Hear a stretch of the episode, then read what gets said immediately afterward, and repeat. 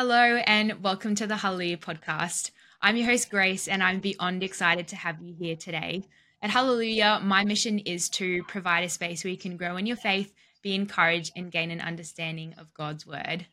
Today, we are absolutely blessed to have another guest on the podcast, Merle Temple, a, a fascinating man of God with an incredible story, incredible testimony, and an incredible ministry as well and it has been uh, quite the trial for us getting to this point. We've spent an hour working through different audio issues and video issues, so we're we're very thankful to be here now and recording, and and really excited to to welcome him on today and and hear more about his story. So, welcome to the Hallelujah Podcast, Mel. Well, thanks. Uh, it's great to be here. We we kept the faith, and we're finishing the race. Perfect. Well, I would absolutely love for you just to get a, a, bit of an introduction into who you are, your testimony. It's incredible, and there's so much that we'll be able to come through and, and unpack today. Okay. Uh, well, I'm uh, I live in Tupelo, Mississippi, the uh, birthplace of Elvis Presley, and um, I was uh, our, our, our joke is I was born in 1948 uh, in April. And just a few months later, uh, Vernon and Gladys packed up little Elvis and moved to Memphis, they decided Tupelo just wasn't big enough to hold both of us. That's our story. We're sticking yeah. to it. Uh, but I'm the I'm the author of uh, six uh, Christian novels. They're written as fiction, but uh, drawn from my life, and um, uh, uh, the they they really the arc of the books, the whole stories of the six books, is really one man's journey to God. Uh, there are so many things that have happened to me in my life, so many terrible things, so many good things, things that I, I should have died many times, and but God had a plan, and uh, I ran from Him. But like the famous uh, poem "Hound of Heaven," He kept pursuing me and kept pursuing me, and uh, uh, so I came out of uh, the University of Mississippi, and thought I knew it all, thought the world was a nice and neat and orderly place, and I was this uh, quixotic, naive, romantic, and I was going to slay dragons, uh, right wrongs, and rescue damsels in, in distress. And uh, uh, then I found out the the reality that it's not a nice and neat, orderly place, and uh, and I wanted to save the world, and uh, it and finally I, I learned the hard way the world already had a Savior, and his name wasn't Merle. Praise God for that. And so uh, uh, uh, the books just follow my life from uh, Deputy to Blood on the Ground to A Ghostly Shade of Pale, A Rented World, The Redeemed, and now the new book, Resurrection Home Before Dark. And uh, so they just follow my life, the twists and turns, the ups and downs, and how uh, one day in the midst of it all, when uh, my charm ran out and uh, the world tried to squash me. Uh, he used that megaphone of pain that C.S. Lewis wrote about to shout at me, Can you hear me now? And I said, Yes, Lord, I hear you now. I hear you now. And uh, he's done things I never would have believed. If you told me that long ago that I would be a, a an author and a Christian evangelist, I would have said, What is wrong with you? You know, and uh, but it's been uh, quite a journey, and uh, uh, it was down in the valley, you know, where I surrendered everything to Him, and everything changed after I crawled to the foot of the cross and and said, uh, "Master, I have earned this life. May I have another?" And that's when grace and mercy just poured out on me from His wounded side, and like I said, everything changed and things I once wouldn't have believed I, began to he began to show me, and uh, he began to open doors as only he could, and close some doors I was certain I wanted to go through. And so the books have been uh, well received. Um, a lot of uh, schools, high schools, and colleges over here use them in English and sometimes history classes.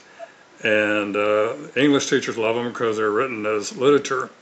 And I resisted uh, the what the industry wanted me to do was to layer them up with what they call neon, and neon is nothing but four letter words. And I said, No, I'm not going to do that. I said, I'm writing books to honor God, and if my mother and my English teacher were still living, I wouldn't be ashamed for them to read my books. And uh, so by doing that and sticking to my guns, uh, English teachers found my books and they saw that they could use them because I didn't give in to that. And the word spread uh, through, through a lot of English teachers and uh, they started picking them up and making them a required reading. And, uh, and uh, we've been here, there, and everywhere. And I've been to Hollywood. Hollywood called after they read one of my books and the uh, popular show for 13 years over here and really worldwide was Criminal. Minds, and, uh, and and they called they called and so we went to Hollywood, had a big Hollywood adventure. I will say this: there's no shortage of people out there to witness to, and. Uh, but we had a big adventure out in Hollywood and signed a contract and uh, met movie stars and did radio and TV out there and uh, uh, it was uh, it gave us a big boost, and uh, so we're we're continuing on, and the books are are being the resellers around the world are taking copies of my books that, that are used, and they're just churning them over and over and over, and I see them all across the world. And I went into a little room where these young guys. Uh, I, well, late one night, I realized that they were uh, bibliophiles, you know, people who love books, and uh, and uh, they said, "Well, go here and you can complete your Merle Temple collection." And I'm like, "What?" and they were collecting my books, and so these books will be. I've set them up to go on after I'm gone. They'll be like uh, uh dead ministers still preaching, and all these resellers don't know it, but they're spreading the gospel. I don't care about the royalties. This is what I want. I want to seed books and keep it going, and so they're uh, they're serving the Lord, but they don't know it. Yeah. That's amazing. And I yeah, I love like what you said, just the way that you can get your your books out and the the gospel of Jesus, how you can have that impact on on people like on people's lives too. And no doubt being in that Hollywood space, I imagine you would have some fascinating and scary stories about what goes on, but it's so important to have that light of of Jesus in there. And I know in your bio as well, you talk a lot about being a it was a, a narcotics agent in one of the the first American drug wars as well. Can you tell me a bit about what, yes. what that looked like for you? How you well, I, came right out of uh, Ole Miss, University of Mississippi, and uh, uh, the Bureau of Narcotics in Mississippi was just forming. It was the first drug wars in America, and it's when we it's when people still thought that could be that war could be won, and uh, um, so I decided that must be the place for me, and I went there young and naive, and uh, uh, went undercover. And uh, one one of the uh, uh, first, well, so many things happened to me undercover, but the one that people focus on is there weren't many of us then. I was working solo undercover, and uh, there was a drug deal set up with some dealers, and it kind of all went awry, and we wound up at midnight uh, just me and the drug dealers basically in this little house uh, out near the end of nowhere, and, and, like it was a scene out of every bad B horror movie.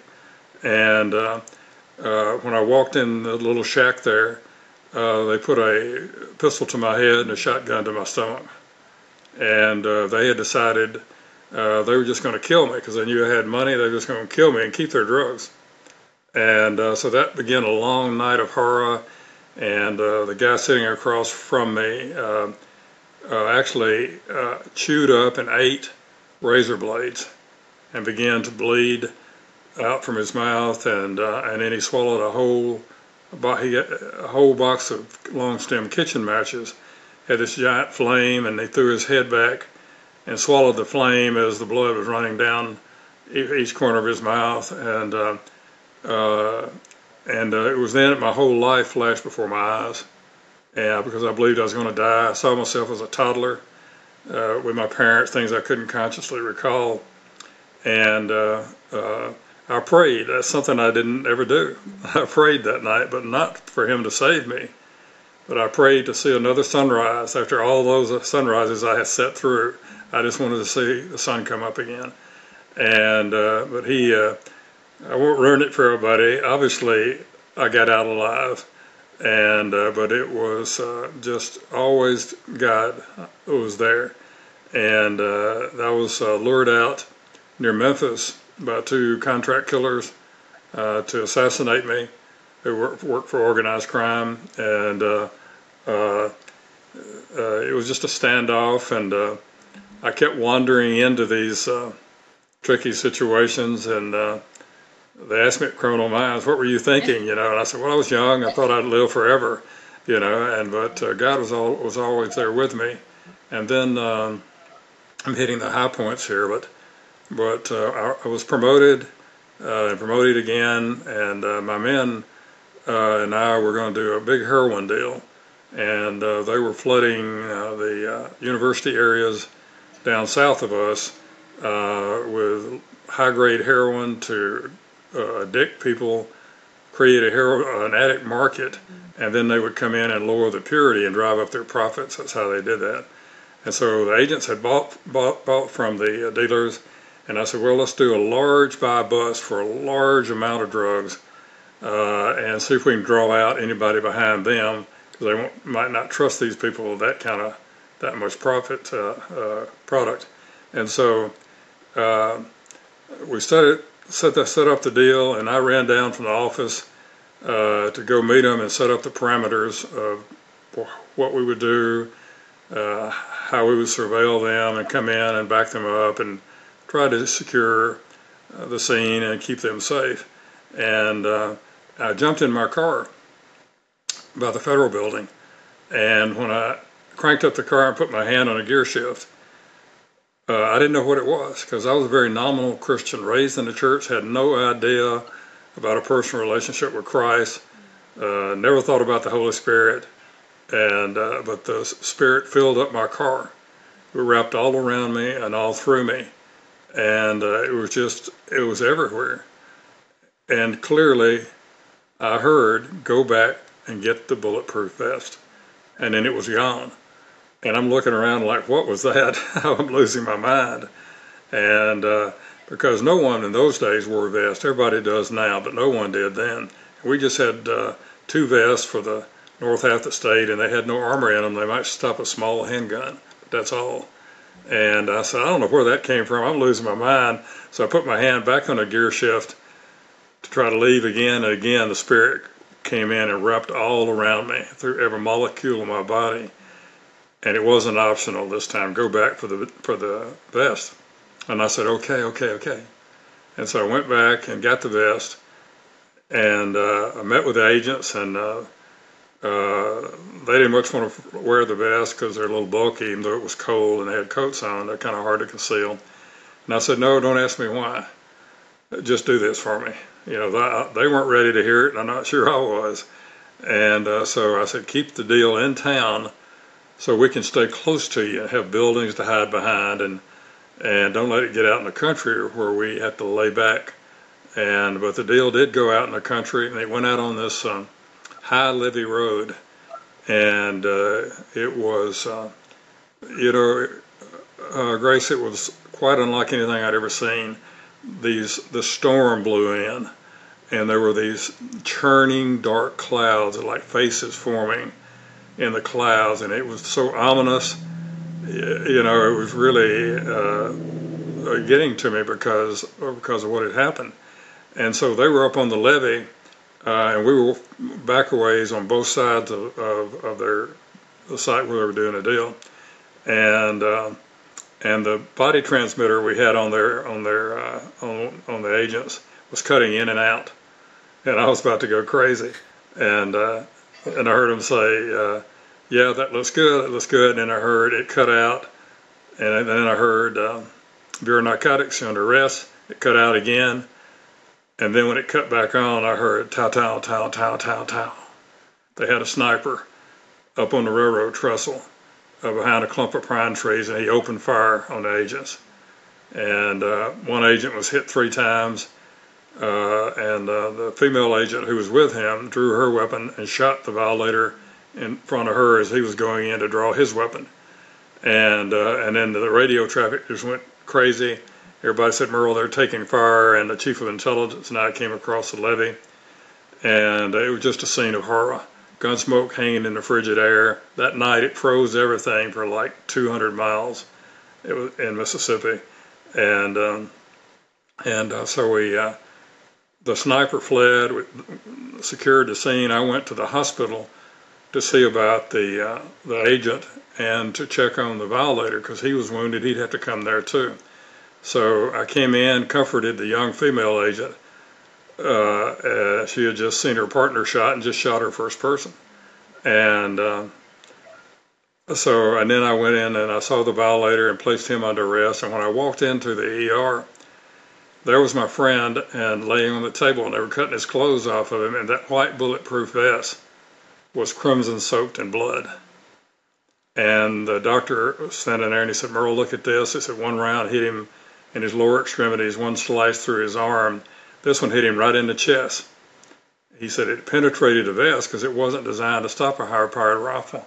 He said, but Merle, it deflected it.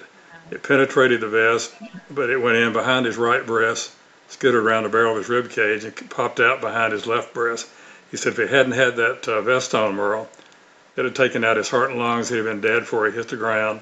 And Grace, I'm here to tell you, I could hear the shuffle of angels' feet around us in the ER. And I knew for the first time then I was really, truly not alone. And we were not alone.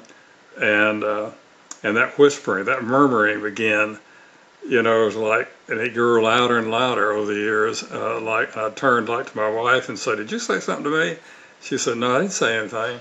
But it was it was there and it was growing, and uh, uh, and then so uh, it was uh, clear that uh, the Lord was with me, but I, I couldn't grasp it. It, it, it, I was it scared me in a way, and it was just too big for my puny mind, and I was. and I thought, well, I'll just go on and do works based salvation, you know, and be the best guy I can and right all the wrongs I can. And uh, uh, I know God's real busy, and so uh, I'll go out and do all this by myself. And uh, maybe if I'm good enough one day, you know, they'll let me squeak in through the back door before it closes in heaven.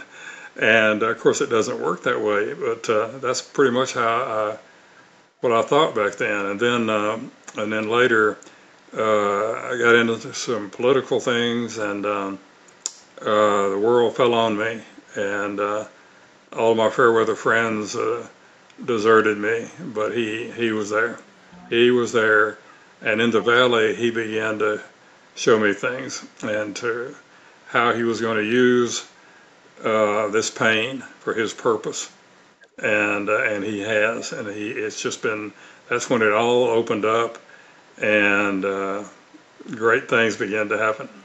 And so, what did that look like for you? I know you've spoken about so initially in you know in those valleys, you then have or you're working towards more of that kind of works-based salvation. What changed for you that it it really went from the head to the heart of of your faith, your relationship with Jesus? What was he speaking to you about? What did that whole journey from that point look like for you moving forward? Well, um, it was, uh, we got, like I said, so many things happen, happened in life, and so many things are in these books. And uh, on my, my journey from being uh, a crusader to uh, to an evangelist and all the miracles I've seen as an evangelist, true miracles, not the kind of things people make up, but really things that are jaw dropping and everybody knows around around you knows that we're in the presence of somebody way bigger than we are. And uh, but uh, in uh, I'm fast forwarding a little bit. So much has happened in my life, but uh, uh, when the um, when the political thing kind of went sour, there was a lot of treachery around, and um, and uh, the government came in and indicted me and the person I worked for in an agency at that time, and, and nobody could believe it that the that the uh, Boy Scout was suddenly they they said in trouble, and uh, but uh, they they locked me up in a terrible place in Atlanta where I could not testify and, and spoil their their show trial. And uh, but it was there in that awful place and a capital A awful place uh, that um, I began to read the Bible. And I began to fashion prayers out of Psalms, Psalms, and uh, and I began to read Job, and I mean, you know, uh, you know, I, I, just devoured it, and uh, and I told somebody uh, one time I said if I could find a, a person who brought me that Bible, I'd probably kiss him, uh, you know, because, and uh, and so then immediately people began to come to my door and there were there were some some scary people, and they began to come and confess to me murder and things you wouldn't believe, and I didn't understand it. Why were they coming to me? And then uh, uh, uh, God showed me that He said, "I'm going to."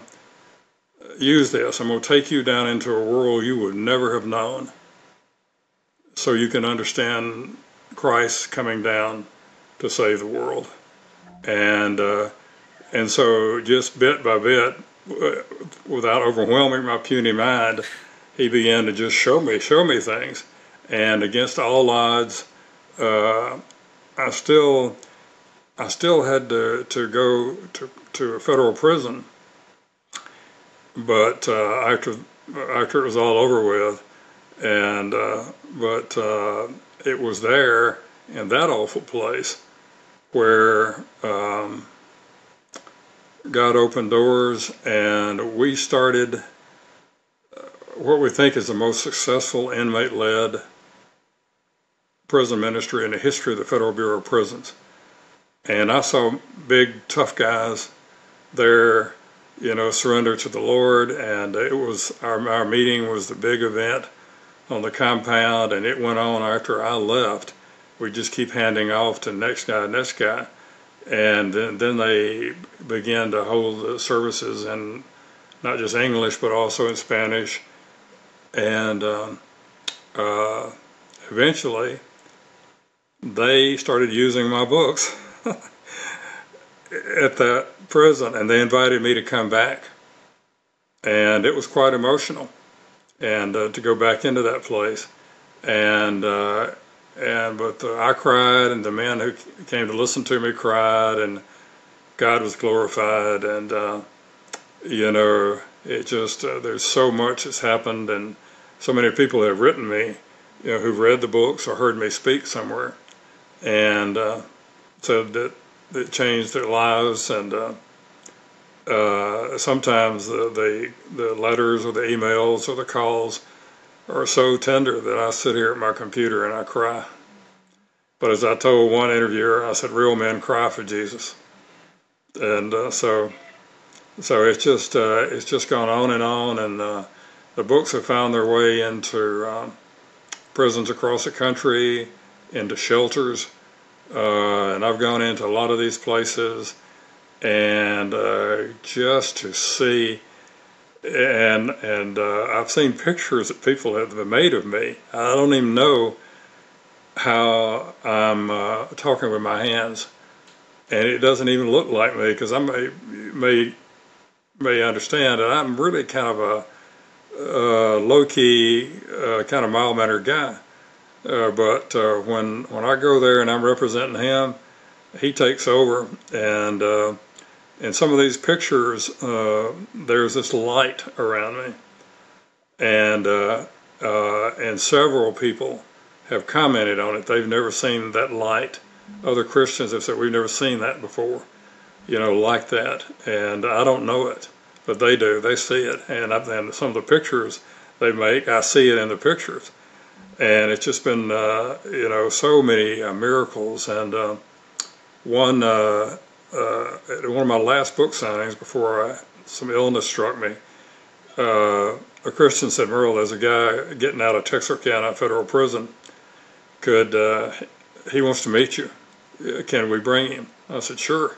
And so he came and he said, uh, he said, your books are in Texarkana, and he said they're worn out from men reading them. And he said, I took my life in my own hands, and uh, he said, I left one of your books on the bed of the head of the Aryan nation. The Aryan Nation are people you don't want to mess with because they'll kill you. It's a gang, and uh, and he said uh, the head of the Aryan Nation came to him furious, cussing him nose to nose. He said, I thought he was going to kill me. He said, This can't be true. God couldn't love me like he does Michael. That's a character based on me. He couldn't protect me like that. And the guy said, he said, I told him no. He, he loves you and he can protect you, and it is true. And he said, I thought he was going to kill me, but at the last minute he turned around and left. And he left the Aryan nation, accepted Christ. They beat him and stabbed him because once you're in, you don't leave. But he survived and they transferred him to another prison. And last we heard, he was leading Bible studies built around my novel. Only God can do that. It's not me. Only He can do these. Only He can do these things. And uh, so it's just been. Uh, I tried to capture a lot of those moments in the, the final book in the series, Resurrection, because uh, people are hungry. Yeah, I tell them, I said, He's here. We're just not paying attention. You know, He's all around us, but we're rushing, rushing around and doing things that we think are important and ignoring uh, the most important thing in our life. And uh, so it's been uh, it's been quite a journey like that. And uh, uh they had invited me to come speak uh, after I left the state prison for juveniles. And a big talk there. I went down to a big wild game dinner, and there were hundreds of people coming into this church life center to raise money for missions and and good works. And they invited me to be the keynote speaker and uh, I was really sick then. I came kind of limped in there, and uh, they were all praying for me because they should pray for me, and uh, but also because I was their speaker. And uh, so we got there that night, and they had. Uh, I saw people I had, and I was reunited with people. God was bringing people back into my life all the time from decades and decades ago, and He was just working so many things. And they had this. Uh, they had constructed this high platform for me to speak from. It almost looked like a gallows in an old Western movie. And I thought, well, they're going to hang me tonight. And so, and I didn't know if I could get up there. I was so wobbly and so weak. And I was pale, uh, really pale. Probably my most famous book's called A Ghostly Shade of Pale, and everybody told me I was a ghostly shade of pale. And uh, so I finally came time for me to go up to that makeshift high platform, and I, I, I got up there. They introduced me, and it was so high up, I was looking down at all these people. And uh, I was hanging on for dear life uh, to that uh, pulpit. And uh, I said, if you go back there now, you could probably find my sweaty fingerprints in the uh, in the pulpit. And uh, and I looked, and they were visiting and social, social, socializing. And then I started to talk and I looked again and they had stopped and were leaning forward in their chairs locked in on me. And then I said a little prayer and I said, Lord, I'm about to fall down. I can't do this. You're going to have to take over. It's the last thing I remember, Grace. The last thing I remember until I said, Thank you and God bless you. And as I turned, trying to not fall down, the, the elders of the church were bounding up the side and they looked dazed and they had their hands outstretched for me and they grabbed me and they said, We've never seen anything like that. And I thought, Is that good? I don't know. And and then I got the nudge and I turned and everybody in the big life center, hundreds and hundreds of people were all on their feet in a standing ovation. And that's the first time they'd ever seen that happen. And people were bringing their kids up and people were crying. And, uh, you know, but my prayer was answered I wish we'd have videoed it so I could see what the Lord said through me. Yeah. so, but it's you know I, have come to expect those things out on the road, uh, and uh, and he uh, the books uh, you know wound up uh, going here and there, and uh, I used to always think, oh, I'd love to get the books to Jerusalem, oh, and I was I spoke I spoke in Florida at a church, and there was an, a missionary there, and she was going to the Holy Land, but she was going on a wing in a prayer, and she, I could tell she didn't have a lot of funding. So we just uh, gave her all the cash we had on her that day after she made kind of a little appeal. And she was, she said, "Oh, I'm so overwhelmed." And I said, "No, you said God would provide. He just did." And uh, so I, I, didn't think anything else about it. I told her, I said, "You know, if you um, if you have room in your luggage, I said, if you could take some of my books with you, I'd be ever so thrilled. you know, if you don't, that's okay. And I said, but if you have room. And so I didn't think anything else about it. And then I came home to Tupelo, and emails began to come in from the Jaffa Gate in Jerusalem.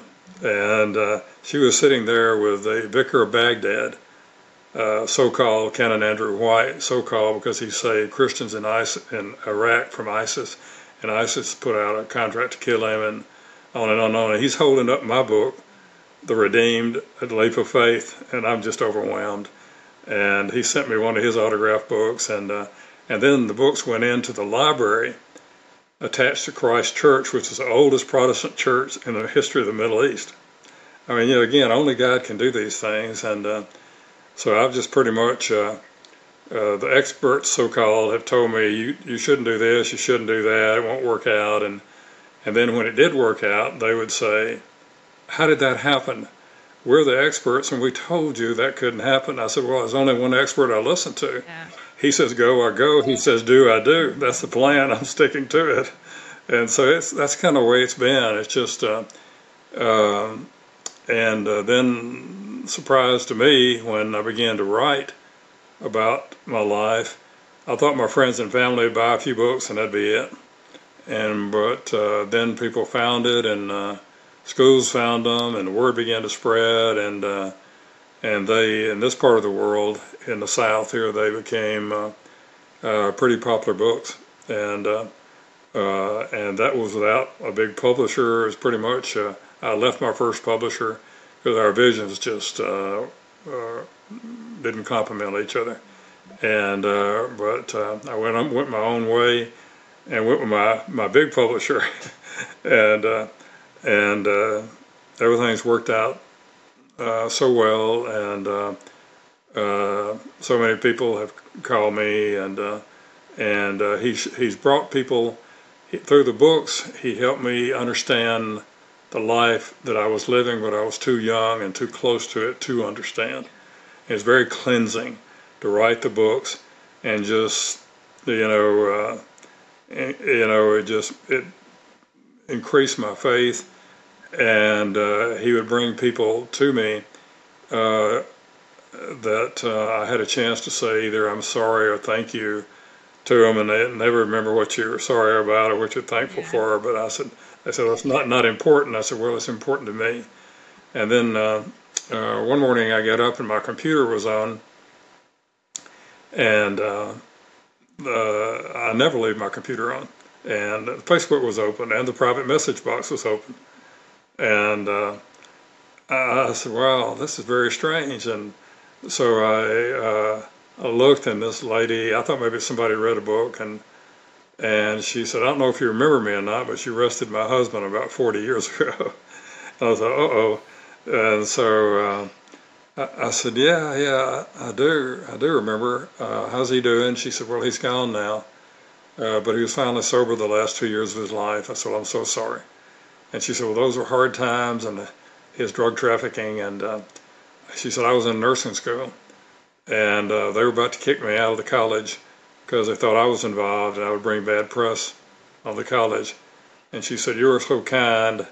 And I'm beginning to remember it now. And she said, You're so kind. You called them and told them I was not involved to leave me alone. Uh, and uh, she said, I just want to tell you that she said, I went on to be a good, caring nurse to people for 40 years. And I just want to tell you this morning that I owe you my life. And I just sat there and cried like a baby and thank, praise God over and over for bringing me through all I've been through in my life to see moments where I got it right, and uh, and uh, he's been so good to me, and uh, uh so so many of those stories happened, and uh, uh, and we'd get letters from people who heard me, and I hope that hope that somebody will hear me and contact me at merletemple.com, and my email address is on there because I get uh, emails and stuff from all over. And uh, one on the Caravan to Midnight, which is a big uh, subscription service, um, after uh, first time I was on there, um, uh, it, it went really well. So much so, the next morning, all my Amazon sold out all, all my books. Wow. And I heard from people in New, I heard from people in New Zealand, first time ever, uh, on, on that uh, after that uh, talk. And uh, uh, but when I hung up that night, uh, an email came in from Arizona, and a man said, he said, I'm one of the last independent seed producers Monsanto hadn't crushed. And he said, but, but things were looking up. I've got a deal going in Europe. I met the love of my life in Greece. We're to be married. He said, but then my health took a downturn. He, they run all the tests, and he said, in the morning, I get the results. He said, but tonight, he said, I'm alone and afraid in a hotel room in Arizona, but I know that God wanted me to hear you tonight.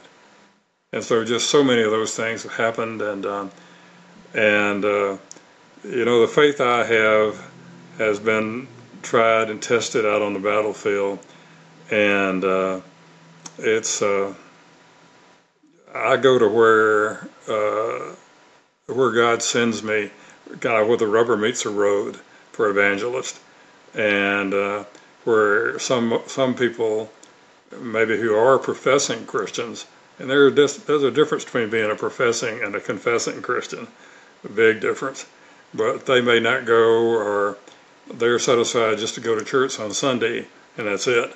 But that's not the kind of faith I have. You know, I'm, and if if if you hear that I'm that I'm not witnessing anymore, you'll know I've gone home. you know, that's what I live. That's what I live to do because he uh, he changed everything, and and sometimes it dawns on me that uh, what if uh, what if all this hadn't happened? What if he hadn't decided to use me? You know, where would I be? You know, I'd be out still probably doing works-based salvation and everything. And um, I'll tell you, when I was writing The Redeemed, um, uh, it was about being in prison, and it was hard to write. I mean, tears on my keyboard. That's a song I made up. tears on my, instead of tears on my pillows, tears on my keyboard. And, I, and my wife would see me crying, when I was writing, she said, You're killing yourself. And I said, I know, but I promised God, and I can't break that promise. And uh, so, and she read it, and she cried, and she said, Oh, the enemy is going to attack you, Merle. He's not going to want this out. And, uh, and so the book released, and on a Sunday morning, after it released at 3 a.m., I sat straight up in my bed shouting, No, no, no, just screaming, and scared my wife to death. And she said, Merle, what is it? What is it? And uh, I said, well, the enemy was attacking me, but it wasn't like a dream at all. It was real. It was textured and nuanced. And uh, I was in an apocalyptic world. Everything was dead and dying. The uh, everything was gray ash covering everything. The sun couldn't shine through the gray uh, dust in the air. The trees were dying, and I was walking down this ash-covered road, and with the Walking Dead were walking along beside me. And up ahead in the distance was like an old ghost town and it was the gateway to hell. And um, when we got there, they ushered me into this room, and I, I sat there waiting, and the door opened, and there was this tall, immaculately dressed man standing in the doorway. And it occurred to me then what Shakespeare said when he said the devil is a gentleman. And I said, Satan, I presume.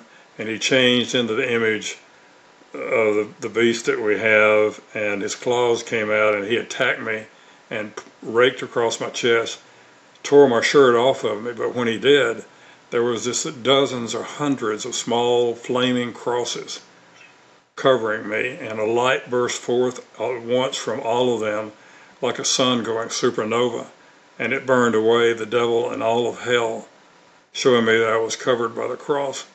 And that's when I sat up in the bed uh, screaming, shouting. And you, as you can imagine, we stayed up and talked about this until time to go to church. It was on a Sunday morning. And uh, when we got to church, uh, my wife was walking through the main part of the big church, and uh, there was a lady there who uh, the Holy Spirit just perched on her shoulder all the time. If she said something, I stopped and listened. I just want to hang out with people like her. And um, and but my wife saw her, and uh, this lady uh, was weeping. And uh, she came up to her and she said, "Anita, honey, what uh, what is it? What what is it, honey?" And she said, "I don't know what was happening with you and Merle at three o'clock wow. this morning, but God woke me up and said, "Get up and pray for Wow. Merle and Judy." Wow. Those things happen all the time with Grace. I don't even. I'm just used to it now. They happen all the time, and some people don't believe that. You know, it uh, unsettles them.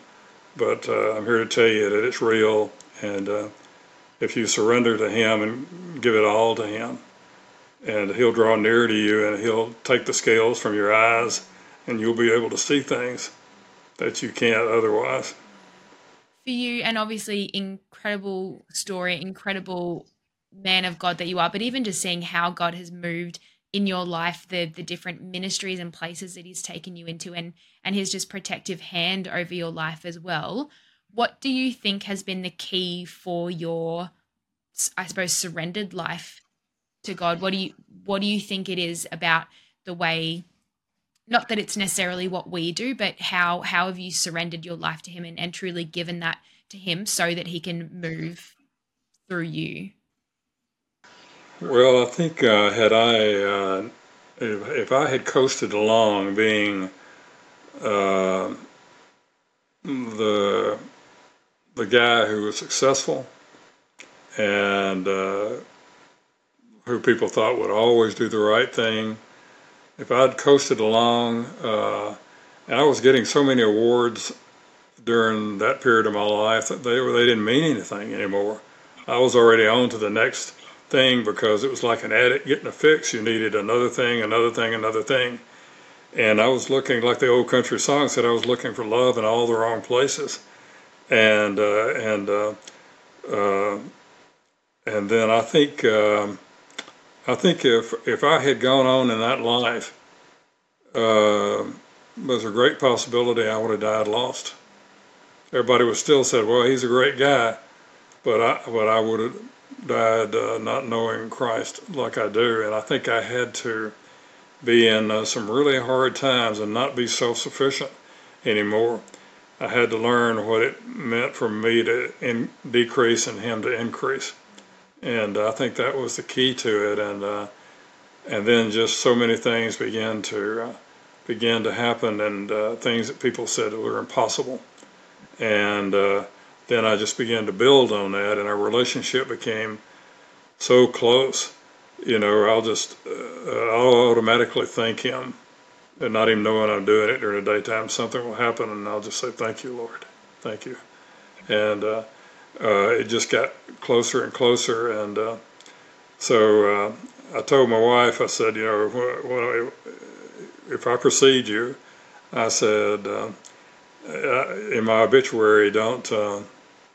Don't put all my awards and all the famous people on you and all those kind of things. Just say he was just all used up for Jesus Christ. Amen. Amen. And that should all be our heart's desire, right? There's there's nothing in the world that will satisfy us like that laid down life for for Christ and just letting him move through you to achieve his will for your life, which is so beautiful and it must be it must be emotional for you to look back on just to see what he's what he's done in your life. And he, and he's still going to right? Still your your books your testimony what there's no there's no end to what he can continue to um to do in your life. But uh, two i suppose two last questions from me. If you were able to give any advice to maybe those christians who were li- or who were living in that works-based faith or, or just coasting like you mentioned what what advice would you have for them? And then also for anyone who doesn't actually know jesus what what advice or, or what is the gospel for them as well? Oh, well, I, now and then I, when I've been speaking somewhere in the church, I would look out and I would see people I knew that were they were church members, but I knew that they were likely lost. And uh, I would sometimes tell them, you know, just because you sit up on the front pew and sing I'll Fly Away doesn't necessarily mean you're going to. If you're living one day, one way on Sunday and living for the world the rest of the week. And, uh, and uh, so it's, um, uh, it's a hard thing to get to people because they're scared sometimes and uh, they're afraid of the world and uh, they're afraid uh, uh, somebody will call them if they adhere to Scripture and if they serve Him uh, first, last, and always, and no matter what, you know, uh, uh, and it's costly grace. Too many people are wanting cheap grace, but it's costly grace, and that we should seek. And that's what I tell them. You know, I said, uh, you know, what are you doing for the Lord that has cost you anything? You know, and uh, and I said, you know, when you start denying, well, okay, we're going to go along with the world. That that that scripture, oh, it's okay. It's it's not it's not for our time.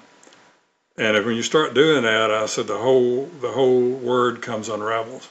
I said you can't do that and serve Him. Uh, and uh, you may wear the jersey, but but you're you know when you meet Him, it may not go too well.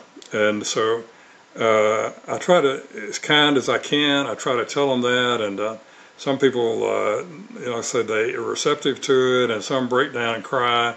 They've been waiting for somebody. I've had that happen many times. Uh, of people I just knew when I met them. I will tell you that I. Um, one thing that happened to me was I was diagnosed with prostate cancer, and uh, I had to. Uh, uh, they told me, "Well, you got to go and take radiation," and I didn't. I didn't really want to do that, and and I was whining about it to my wife, and uh, but I went. And when I walked into the big center down there, I saw a guy sitting over there waiting for his treatment, and the Holy Spirit just punched me right between the eyes, and I knew I had come to meet him. And I began to talk to him, and after just a little bit, I could tell he was lost. And uh, and I said, um, "Do you read books?" And he said, "No, I don't read books. Hadn't read a book in 35 years. Ain't got time for that. Got to keep moving on." And he was a year older than I am, and the hour was late. And I said, "Oh, okay." And so the next day I came and I brought Deputy, which is the first book in the series based on the short time I was a deputy sheriff, and I said, you know, I was a deputy patrolling here in those rough and tumble days, and uh, you were running around these wild clubs too. We didn't know each other then. We were ships passing in the night. But uh, I said, you know, take this. This is on me. And see if you can just even get into this book at all. And you might recognize some of your old haunts. And uh, he said, all right, I will. And so the next day I came in and I said, well, were you able to to get into it at all last night? And he said, Get into it. I stayed up all night. I read the whole thing. What's next? Awesome. And so he went through he went through all the books, Grace, and I introduced him to Christ. And in my new book that's come out, Resurrection, he put a quote in there. He said, Meeting Merle was like meeting an old friend I never knew I had, and through his books, I found Christ. And everybody told him, his family and his friends, they said, Something is different about you. You're not the same person anymore. And he said, It wasn't. I was a bad person. But they all said, There's something different about you. And so I can't tell you how many moments like that I've had. And what, what the only thing that ever grieves me really is if I miss it. If I miss it, if the window opens and I don't step through it and seize that moment, uh, I'll grieve for it. I try to never miss one and go in and uh, uh, and uh, I run into people in elevators and, you know, just places, everything at gas pumps, you know, I'll get the nudge from the Holy Spirit, you know, talk to them, give them a book out of your trunk of your car. And, uh, and they'll write later that they were in distress and they were drowning. And this man in the elevator, this man at the gas pumps, suddenly says, Hey, you like good books? And uh, you know, it's just uh, so I try to be. people ask me, well, what, what what what are we to do? I said, you're to be faithful and you're to be obedient, and uh, and you're to be humble and remember who it is that you serve. And I debated a Satanist, and I, I want to tell you, Grace, he called me names. I thought I'd been called all the ugly names could be called, but he he used some I'd never heard. And he said, "Oh man," he said, "you'll die soon." And he said, Me and my offspring are going to tear down everything you Christians built in this world. Now, when I was young and a debate team captain, Grace, and not saved, I would have cut him off at the knees and left him bleeding. But God is like, no, this is not about you. This is about me, and you may be the only Christian these people, these listeners, the audience ever meets, the only Bible they ever read.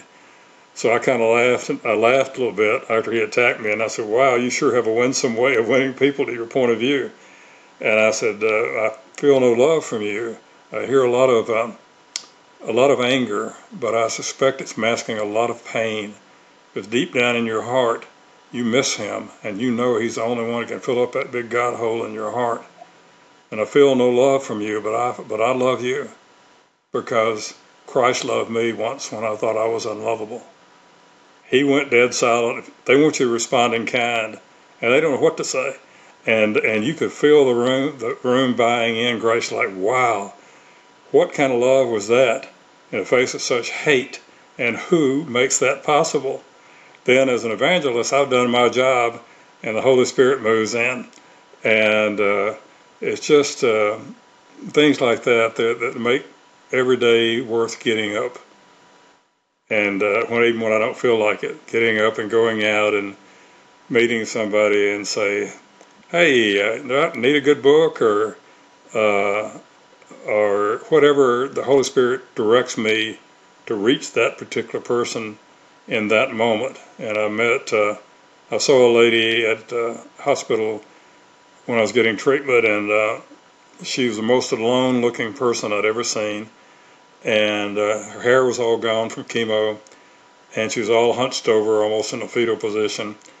And when we went into the big room, I looked for her again, and I saw her. And I went over, walked over to her, and she was all hunched over, just in, in sorrow. And I said, Excuse me. I said, Could I sit with you? I said, I've got a word for you. And she looked at me skeptically and she said, Yeah, what's the word? I said, Jesus loves you, and I do too or she could have seen that smile on that face, Grace. And, uh, you know, and I tell people that didn't cost you a thing. And, pretty, and, and you'll feel a lot better once you start looking at someone else's pain and helping them and forgetting about yourself and everything. So I try to, I don't say I 100% always respond, but if I don't, I immediately ask the Lord to forgive me for not maybe not being adequate in the moment. But that's uh, I hope that semi answers your question. And everybody's different that you approach, and uh, uh, some that you uh, you have to rattle their cage a little bit. Some you just have to just overwhelm them with love, and uh, and and in my case, all from the book, and uh, and then uh, they wind up going out and telling everybody else about them, and so they're spreading the gospel, and yeah, just scattering the seeds and hope they fall on fallow ground. I think what's really beautiful is that we don't have to do it by ourselves either, as as long as we're being led by the Holy Spirit. Like you said, sometimes it may be talking to them about how loved they are by you and by God, or other times it might be rattling them and, and asking those tough questions. But for anyone who I mean, we should all have that evangelist heart to reach the lost to reach the lost. That's what we're called to do but just that encouragement for people to to be bold to listen to the holy spirit and to say yes to what ultimately he's calling you you know that nudge because it, it's just a testimony of, of your life how how much he's been able to use you. And i'm sure you know much of the impact that you've had but no doubt there is so much more than what you know all of the people you've impacted the ones that they have then gone on to to speak to and impact to which is beautiful well, I would love to know if oh, no, that, that's all good. Hopefully we don't, yeah, don't have any more issues. But um, but for anyone for anyone who is interested in hearing more about you, your story, your books, can you tell me about where people can find more of Merle Temple? Well, anybody who's on Facebook can uh, friend me if they'd like, and uh, they can go to merletemple.com. Uh, and or they can email me. Um, they can buy the books um, um, on Amazon, um, and uh, they can go on uh, YouTube. Everything lives on YouTube, good and bad, and uh, they can see some of the uh, testimonies I've given and uh, um, um, and uh, uh, you know, just some of the uh, schools I've gone into. Uh, uh, just moments like so I'm glad I'm glad where they were filming. I was in Destin, Florida, uh, middle school, and off camera because they they hadn't gotten permission from the parents to be filmed. So you just see me standing there talking, and I, I was talking to these kids, and uh, this tiny little voice, this little girl says something, and I and I, I lean over to her and I say, "Hmm, I, I didn't quite hear you, honey," and she said, "I've always wanted to meet you." And I said, "Really?"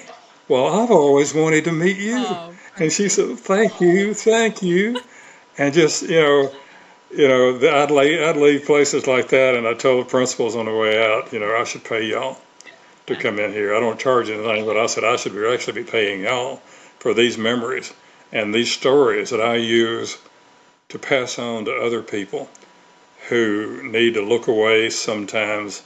We can't yield to the darkness or ignore it, uh, but uh, we, can, we can look at these moments and say, you know, he's still in control, you know, and uh, and uh, and just hold tightly to his hand, and that's that's what I try to do. The only time I get in uh, get off the, the the path is when I have a human moment flare up, and I'll say, "Well, I think I'll do this," but I'll get that nudge and say, "Well, no, I don't guess I will," yeah. and uh, uh, but it's only because you want to uh, maximize your time here you know, and uh, the, the Titanic is, is sinking in, in many ways, and we all know he's coming back.